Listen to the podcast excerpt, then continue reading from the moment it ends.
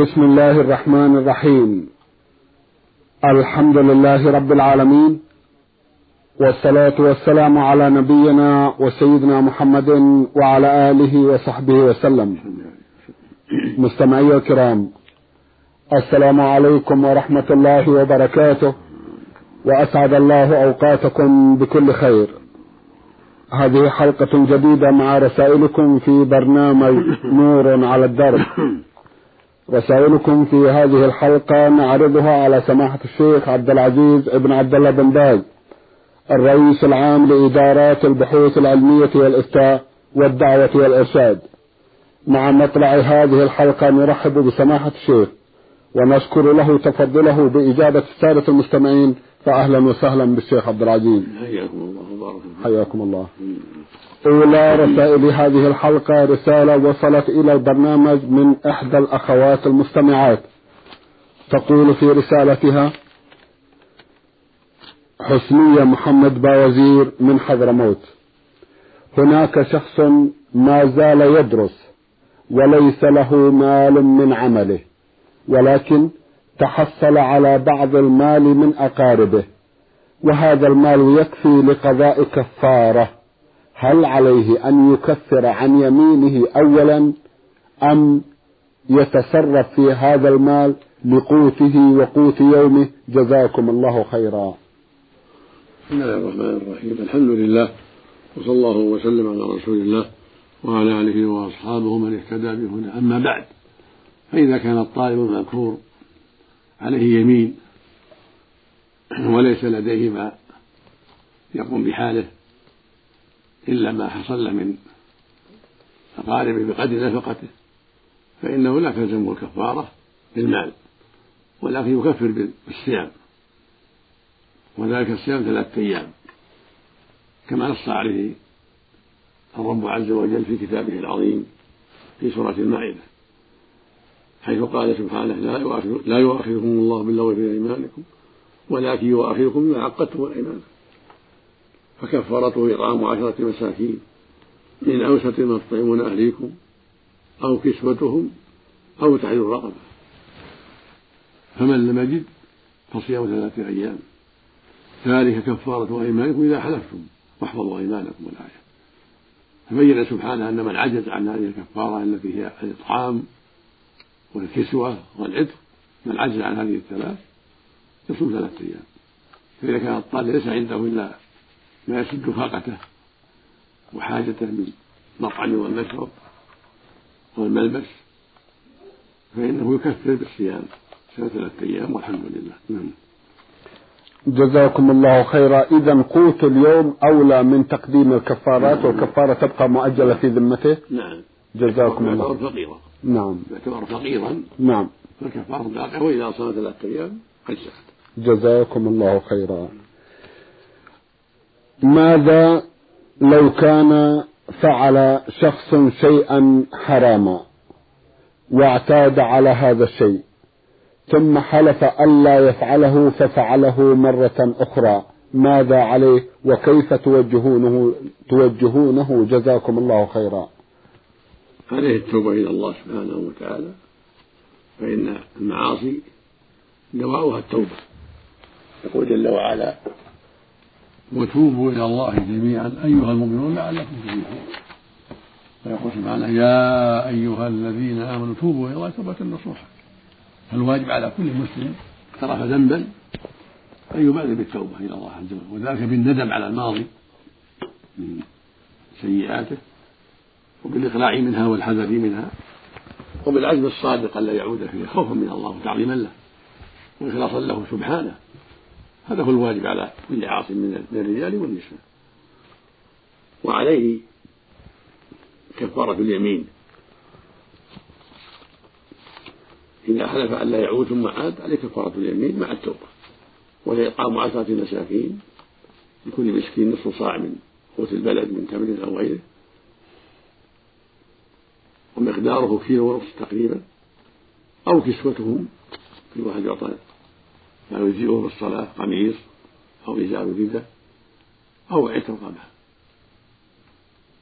فمن لم يستطع هذا كله يصوم ثلاثة أيام. والتوبة لا بد منها من جميع المعاصي. نعم. جزاكم الله خيرا. سماحة الشيخ أخونا أيضا يسأل في باب الكفارات وقل ويقول هل يجب على الإنسان أن يكفر فورا أم لا مانع من, من أن تبقى الكفارة في ذمته؟ لا الواجب الفورية. متى وجبت الكفارة فالواجب الدار بها سواء كانت كفارة الظهار أو كفارة وطن في رمضان أو كفارة قتل أو كفارة يمين الواجب البدار. نعم. لأن أوامر الله على على فور إلا ما دل الدليل على التراخي فيه. والله سبحانه قال وتوبوا إلى الله جميعا.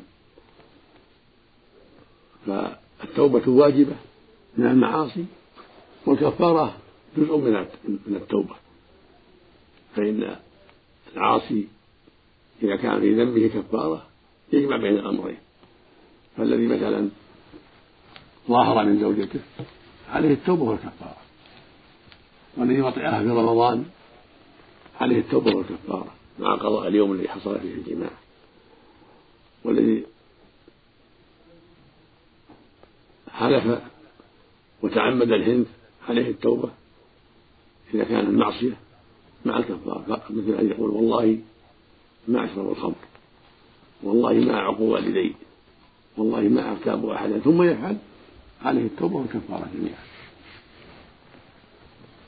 فكما أن عليه البدار بالتوبة عليه البدار بالكفارة لأنها من تمام التوبة ومن كمالها. نعم.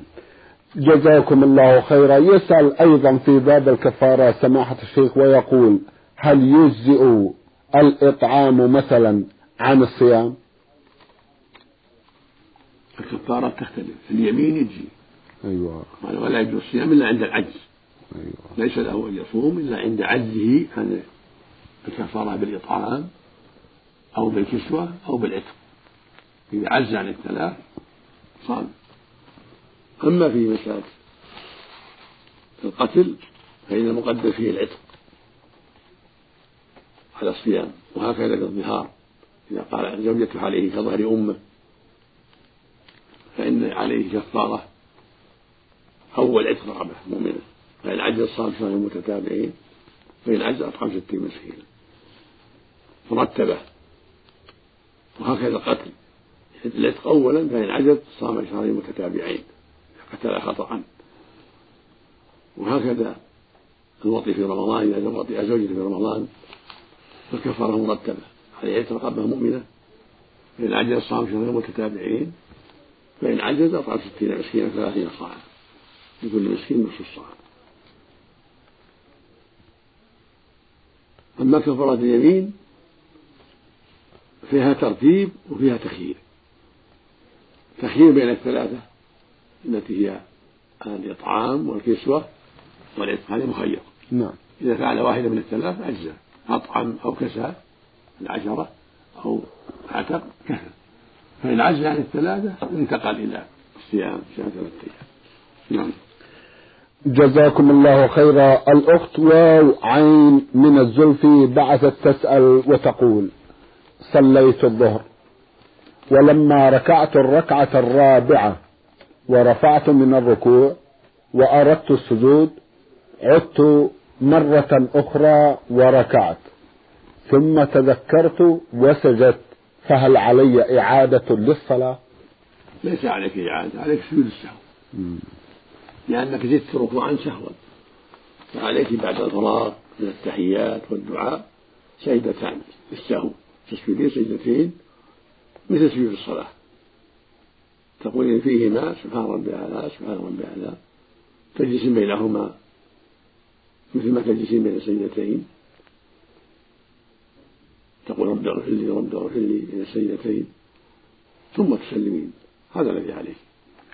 وهكذا لو زدت سجودا أو زدت ركعة خامسة في الظهر أو العشاء أو العصر أو رابعة في المغرب أو ثالثة في الفجر سهوا ثم تذكرت تسجد للسهو نعم.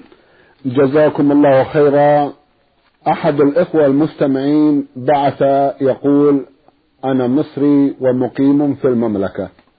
لي جمع من الأسئلة. أسأل أولا هذا السؤال. لقد حضرت والدتي لأداء العمرة في شهر رمضان دون أن تحرم من الميقات. ثم أقامت ثلاثة أيام في جدة قبل أن تذهب إلى مكة لأداء العمرة فهل عليها دم أم لا؟ هذا فيه تفصيل. إذا كانت قدمت من مصر للعمرة فالواجب إحرامها من الميقات بميقات أهل مصر.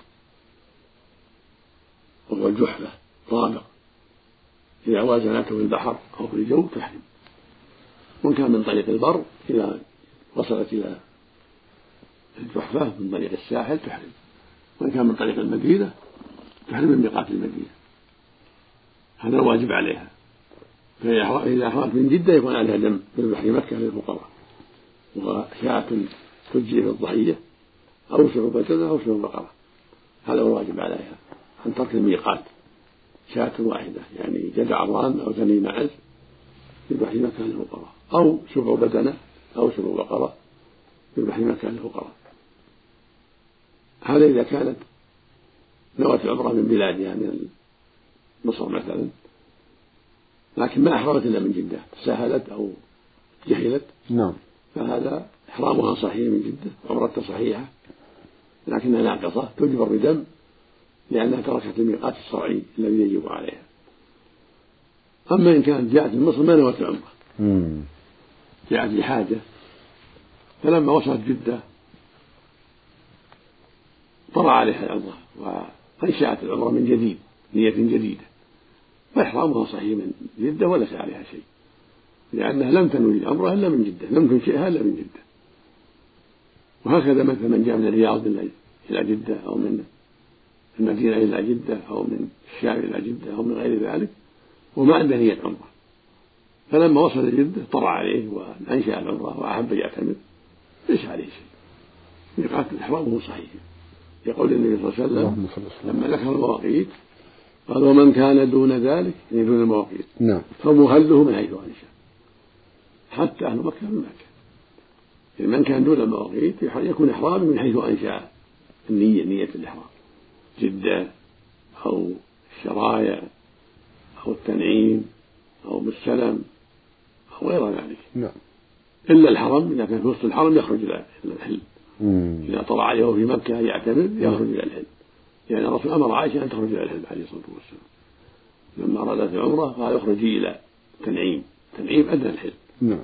فإذا كان في مكة وطلع عليه العمرة عن نفسه أو عن أبيه الميت أو أمه الميتة أو عن غيرهما من أمواته أو عن أبيه العاجز لكبر سن أو مرض لا يرجى بره فيخرج إلى الحل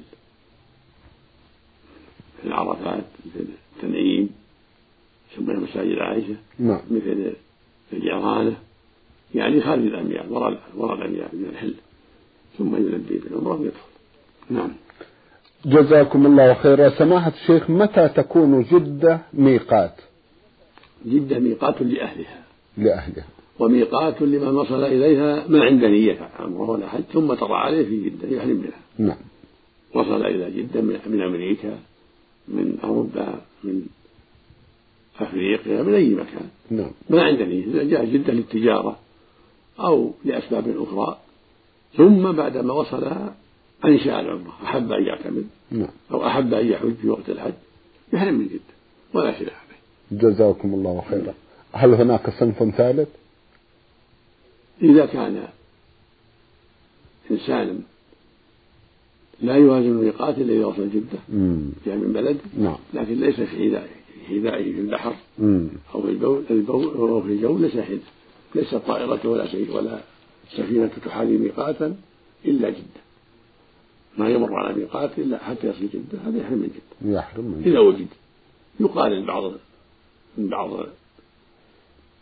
الخارجين من السودان نعم. أن إذا جاء من جهة الغرب رأسا أنه ما يكون ميقات إلا جدة أنه ما يحالي شيء إلا جدة. من السودان يقال يقول بعض علماء السودان نعم. فإذا وجد إنسان خرج يعني سافر من ميناء في السودان أو غيرها لا يحاذي ميقاتا إلا جدة. ما يمر على ميقات إلا حتى يصل جدة يكون إحرامه من جدة. نعم. جزاكم الله خيرا. من يقول طالما أن الدم يسدد النقص وسوف أحرم من جدة ما رأيكم؟ ما يجوز له. لا يجوز. تعمد مم. يلزمه الميقات.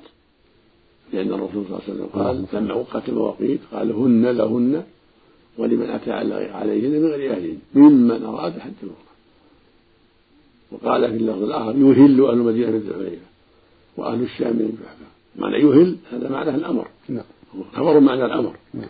وفي اللفظ الآخر ليهل بالله بلام الأمر. مم. ليهل أهل المدينة من الحليفة وأهل الشام من الجحفة وأهل نجد من قرن وأهل من يلملم. وأهل العراق من ذات عرض هذه مواقيت حددها الرسول صلى الله عليه وسلم. فعلى من أراد الحج والعمرة أن يحرم منها إذا من رحى وجوبا إذا كان يريد الحج والعمرة. أما إذا كان ما أراد إلا التجارة أو زيارة قريب أو صديق نعم. أو حاجات أخرى لا, لا, لا يلزمه الإحرام. لكنه يشرع له.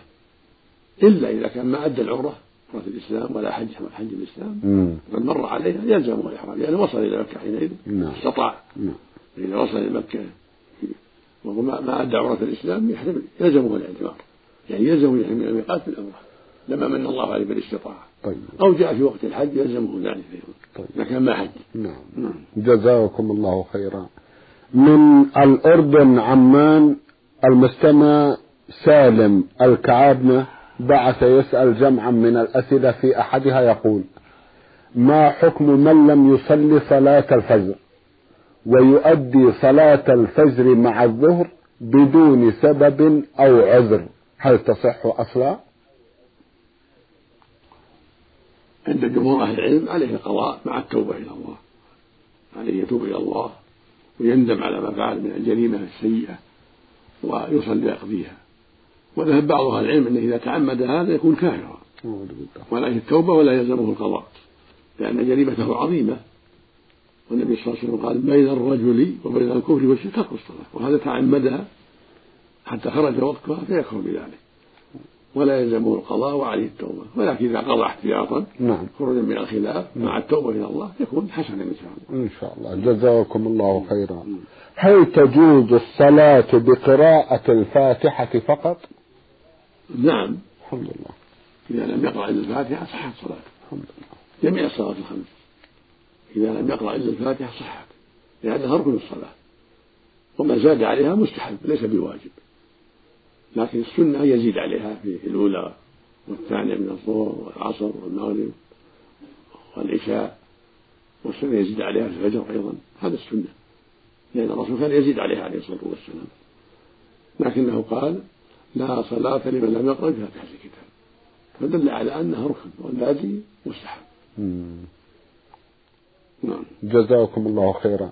من لم يقرأ الفاتحة في صلاة سماحة الشيخ كيف توجهون؟ لو سمحتم.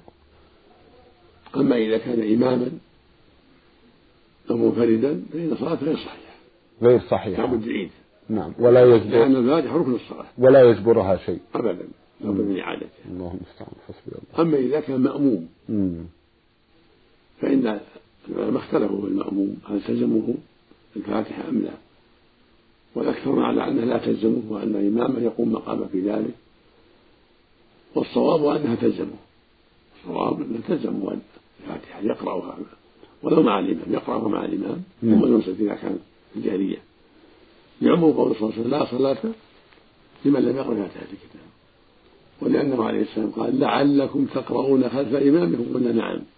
قال لا تفعلوا إلا بفاتحة الكتاب فإنه لا صلاة لمن لم يقرأ بها. هذا نص في المأمومين. نص.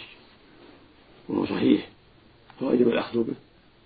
لكن لو فاته القيام لأنه تأخر من يأتي الله في الركوع أجزأه لأن النبي صلى الله عليه وسلم اللهم صل عليه لما دخل أبو بكرة والنبي راكع فركع. من الصف ثم دخل في الصف لم يأمروا بقضاء الركعة لأن معذور بفوات القيام.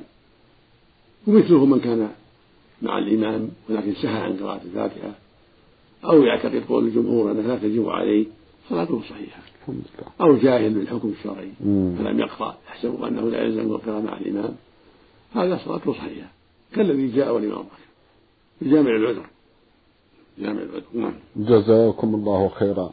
آخر سؤال لأخينا يقول أنا شاب في مكان عملي وأثناء دوامي لا يسمح لي بالخروج من مكان العمل. ذهبت إلى صلاة الجمعة هل تصح؟ الأقرب والله أعلم تصح صلاة الجمعة لكن لا يجوز لك حتى تخبرهم. ما شاء الله. حتى تخبرهم نعم. بأنك لا تستطيع أن تترك الجمعة فإما يسمحوا لك وإما أن يضعوا بدلك. لا تفرط في عملك إلا بإذنهم يعني الحراسة أمرها عظيم. نعم. والخطر في تركها كبير. في بعض الأحيان فالواجب عليك أن تستأذن أو تعتذر. تقول لا لا أوافق على هذا الأمر. أو تستأذنهم فإذا أذنوا لك صليت الجمعة. وإلا فالزم الحراسة وصلي في مكانك. ظهرا. نعم. جزاكم الله خيرا. من المكلا حضرموت إحدى الأخوات المستمعات بعثت تقول أختكم في الله خاء حاء العكبري فيما يبدو. لها ثلاثة أسئلة تدور حول خروج المرأة من بيتها إما للتعليم في المساجد أو للدعوة إلى الله أو للزيارة وصلة الأرحام. وتسأل كيف يكون هذا؟ ولا سيما إذا لم يكن لديها من يذهب بها في سيارته. هل تركب مع أجنبي؟ جزاكم الله خيرا. هذا عمل طيب خروجها للتعليم نعم. أو النصيحة أو عيادة المريض أو زيارة الأقارب الطيبين. كل هذا عمل طيب. لكن عليها أن تتحرى الأمر الشرعي المتسترة. بعيدة عن أسباب الفتنة لا تبرج ولا تبدي شيء من زينتها وتكون متحفظة متسترة بعيدة عن أسباب الفتنة ولا تخرج بطيب لأن الطيب يفتن الناس أيضا. نعم. فتذهب إلى المسجد أو إلى المستشفى أو إلى جيرانها أو قاربها لا بأس بذلك ولو وحدها تمشي على قدميها إذا كان في خطر كان المحل آمن نعم. فلا حرج تذهب على رجليها مثل ما كان نساء الصحابة يخرجون في المدينة. طيب. أما إذا كان هناك خطر. فليس لها خروج الخروج إلا مع من؟ تأمن. إما جار أمين أو امرأة طيبة تمشي معها في السوق حتى تصل. أما مع السواق في السيارة فلا لأنه خطير. قد يذهب بها السواق إلى أن لا تحمل عقباه وليس في اختيارها المستعان فلا تذهب مع السائق وحدها. لابد يكون معها آخر إما زوجة السائق أو شخص آخر. أو محرمها إذا تيسر أو امرأة أخرى. يعني تكون على طريقة آمنة تذهب معها في طريقة مأمونة لا تتهم فيها. ولا يكون معها ولا تكون وحدها معها بل يكون معه ثالث أو ثالث ورابع لا بد من هذا. أما وحدها لا لا تكون معها وحدها. أو مع ثالث لكن متهم تتهم به لأن الثالث ليس بجيد يتهم فلا تكون معهم. لا تكون في السيارة مع السائق إلا في طريقة آمنة طريقة طيبة ليس فيها خلوة. نعم. جزاكم الله خيرا. سمعت شيخ فاتني أن أذكر أمرا رابعا ألا وهو إجابة الدعوة ولا سيما في الأفراح لا بأس. أيضا كذلك هذا خروج شرعي. نعم. إجابة الدعوة للعرس. نعم. أو لوليمة دعاها إليها. أقاربها أو جيرانها وهي وليمة ليس فيها فتنة ولا فساد فلا بأس. تجيب الدعوة بعموم الحديث. يقول صلى الله عليه وسلم اللهم صل على في حق المؤمن ويجيبه إذا دعاه. وقوله صلى الله عليه وسلم إذا دعي أحدهم فليجب. وهذا يعم الرجال والنساء. الحديث الآخر من لم يجب الدعوة فقد عصى الله ورسوله رواه مسلم. فإجابة الدعوة في حق الرجال والنساء أمر مطلوب واجب.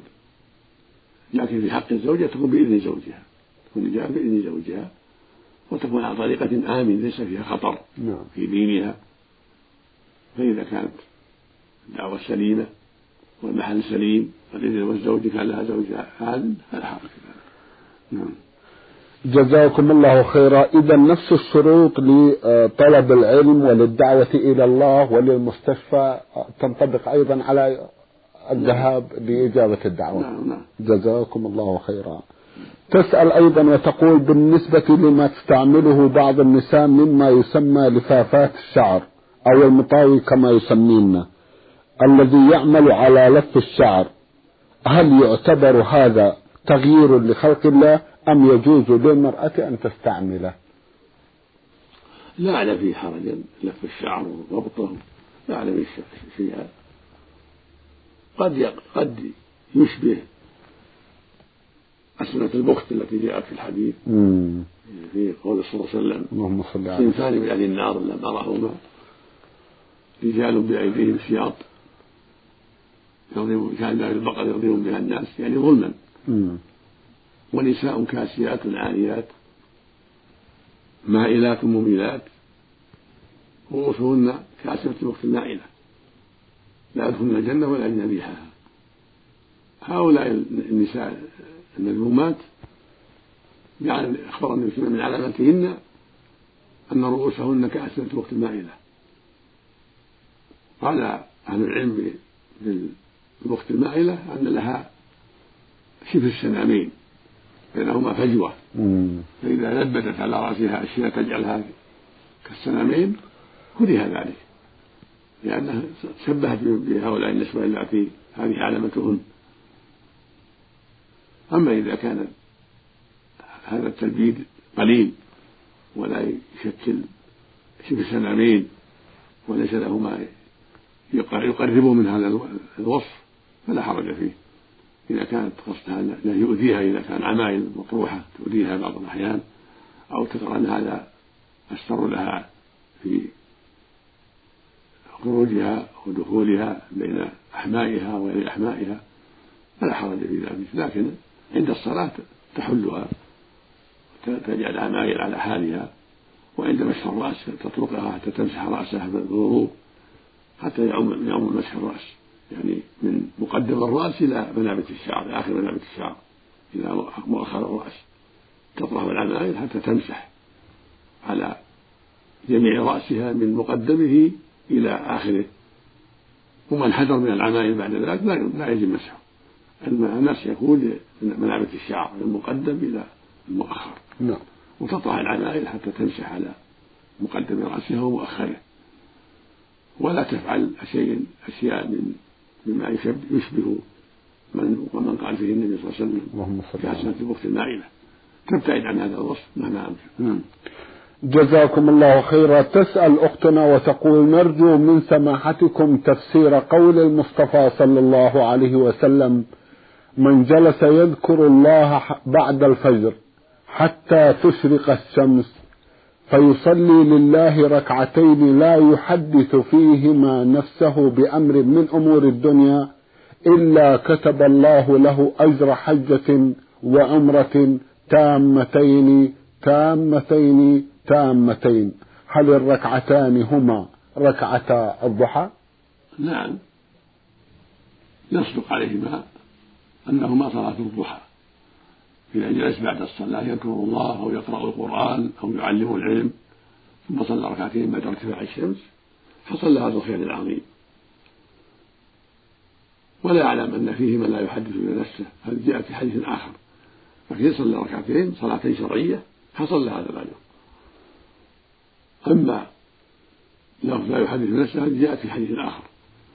حديث عثمان رضي الله عنه في من توضأ كوضوء النبي صلى الله عليه وسلم ثم صلى ركعتين بعد الوضوء لا يحدث في نفسه غفر الله له ما تقدم من ذنبه. هذه في صلاة سنة الوضوء والمشروع في جميع الصلوات الإقبال على الصلاة وعدم تحديث النفس في جميع الصلوات النافلة والفريضة. المشروع فيها جميعا أن يقبل المؤمن على صلاته ويخشع فيها ويحذر الاشتغال بحديث النفس يهد نفسه في هذه الأمور. حتى تفرغ قلبه للخشوع في صلاته والإقبال عليها؟ نافلة أو فريضة والفريضة أهم. قال تعالى قد أفلح المؤمنون الذين هم في صلاتهم خاشعون. وهذا يعم الصلاتين الفرض والنفل لكن الفرض أهم وأعظم. فالواجب على المؤمن أن يعتني بصلاته وأن يصلي صلاة تامة مطمئن فيها حتى تكون حتى يكون أداها كما شرع الله. وإذا اجتهد في الخشوع كان أكمل. والخشوع يكون بخشوع القلب خشوع الجوارح وترك العبث.